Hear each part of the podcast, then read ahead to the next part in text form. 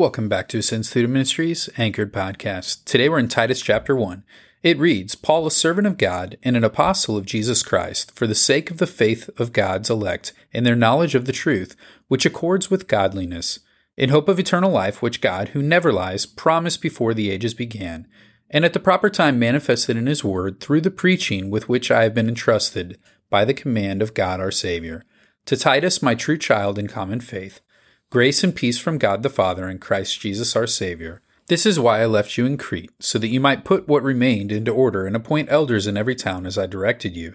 If anyone is above reproach, the husband of one wife, and his children are believers and not open to the charge of debauchery or insubordination, for an overseer, as God's steward, must be above reproach. He must not be arrogant or quick tempered, or a drunkard, or violent, or greedy for gain, but hospitable, a lover of good, self controlled, upright, holy, and disciplined.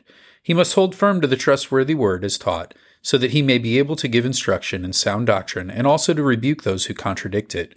For there are many who are insubordinate, empty talkers, and deceivers, especially those of the circumcision party.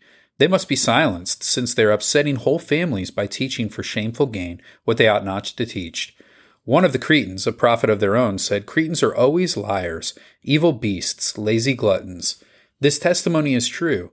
Therefore, rebuke them sharply, that they may be sound in the faith, not devoting themselves to Jewish myths and the commands of people who turn away from the truth. To the pure, all things are pure, but to the defiled and unbelieving, nothing is pure. But both their minds and their consciences are defiled. They profess to know God, but they deny him by their works. They're detestable, disobedient, unfit for any good work.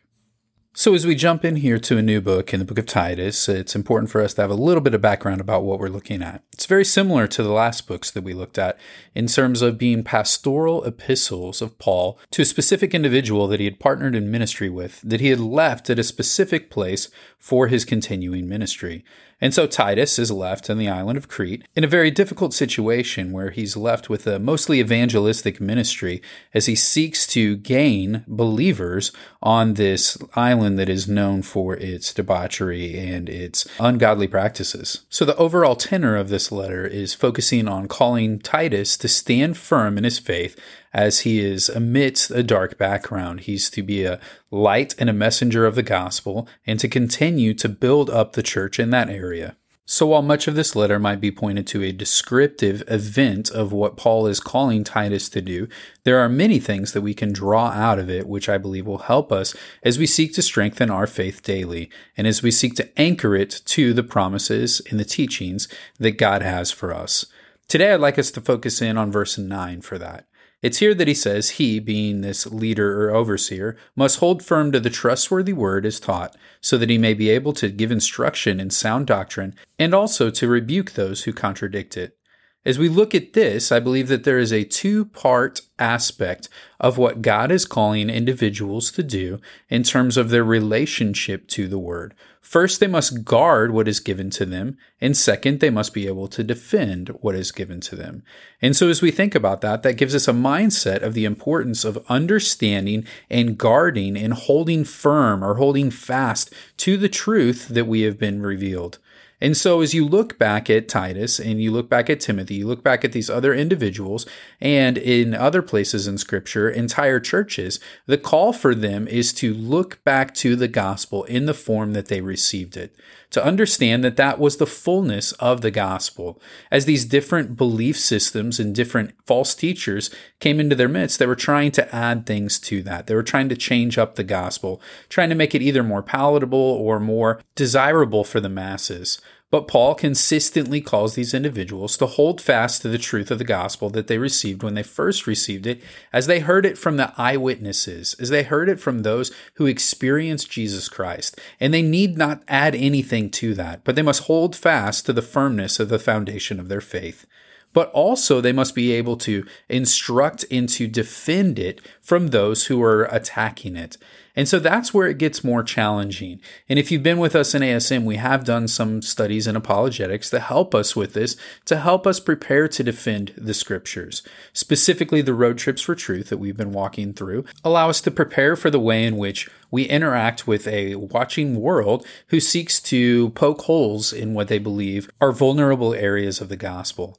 Now, it's important for us to be able to study those things so that we're prepared when we interact with those individuals. Because if you've walked through that study with us, you've seen the way in which they have logical fallacies or circular reasoning or many other things that allow their arguments to really fall apart when they're held against the truths of the scripture and the truths of reality. And so it's important that we understand that as individual believers, we have the support of the church around us. We have the support of the community of believers, but consistently we will find ourselves in a place where we're asked to be doing these two things. Where we're asked to be faithful to these two items, to be faithful to guard the good deposit, to guard the faith and the foundation of our faith that was given in the truth of the gospel, and to defend it to others in our instruction as well. So, as you reflect on that today, do you feel prepared to guard the deposit that is given to you? And do you feel prepared to defend it against the arguments that are brought up against it? Now, certainly I know that this is something that we can each continue to grow in because each time I interact with somebody who has different beliefs than mine, it's an opportunity for me to reflect on the truth of the gospel, but it's also an opportunity for me to display the truth of the gospel to others. And so I don't always know specifically what route they're going to take to get to their belief system or what ways in which they're going to challenge challenge my beliefs, but I understand the fullness of the gospel that's been given to me. I'm resting assured in that and willing to defend that and willing to walk through what that looks like. It takes time to get to that place. It takes time to get to a mindset that you feel that you're ready to defend that. And so I'd ask you today to consider where you're at on that. How can you make strides to begin to pattern yourself after this individual who is described here, who is able to guard the good deposit and able to defend it against those who come against it? As far as a question from this passage, I'd like for us to look down at verse 12. What do we know about this individual that's described and the teaching here? How are we supposed to respond to a quotation of a false prophet that is in the scriptures.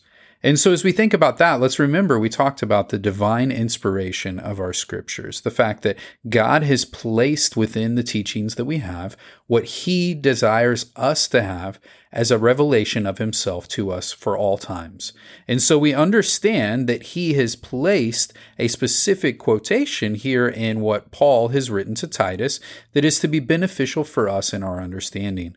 Now let's remember that the presence of something within the scripture does not mean that that individual is inspired in everything that they've written. So this Cretan philosopher is not made into an individual who is writing the divine inspired scriptures, but instead is a quotation of what they have taught that is used here as an illustration of what Paul is calling Titus to combat in his area. So when we dive in and study this, we can see that this is a 6th century BC philosopher named Epimenides, who was quoted here as showing that his people, the Cretans, were really kind of seen as the worst of the worst of Greek society. And so that is provided to Titus here as a reminder that Paul understands the hardships that he is having and the difficulty of his ministry because he's surrounded by people who are always liars, who are evil beasts, and who are lazy gluttons. That's kind of a threefold way of saying that they're not the type of people that God desires his people to be. And so Paul quotes this individual to remind Titus that it was well known that the hard place that he is ministering would not be an easy path for anyone. Yet Paul has faith in Titus to continue to press forward on that. It's also important to note that this is not the only time that Paul quotes these philosophers of the world. We can see elsewhere in Scripture that Paul quotes individuals who are not within the orthodox beliefs of Christianity. And so it's not making it so that this individual is elevated to being divinely inspired, but we understand that it is being used as a teaching or an illustration to provide clarity for the people that Paul writes to and other authors of Scripture as well, who help us to understand how we're to respond to those around us who are hostile or unbelieving. And so, as we think about that, as we reflect on that today, hopefully it helps us understand the importance of, firstly, understanding the inspiration of Scripture and what that means and its significance, and not looking at it as a way that we would understand that anything written in the Scriptures would be something we should follow, but instead seeing it as a way of allowing us to understand with clarity what God is using from the outside world as examples for us to understand. And second, for us to be able to be like Paul and Titus, who understand the culture in which they live for the purpose of pointing those individuals to the gospel. Paul certainly knew much about the Cretans. He certainly knew what the situation was that Titus was being put into, and he was therefore prepared for sharing the gospel with this type of person. May we be the same type of people as God seeks to use us in the communities around us.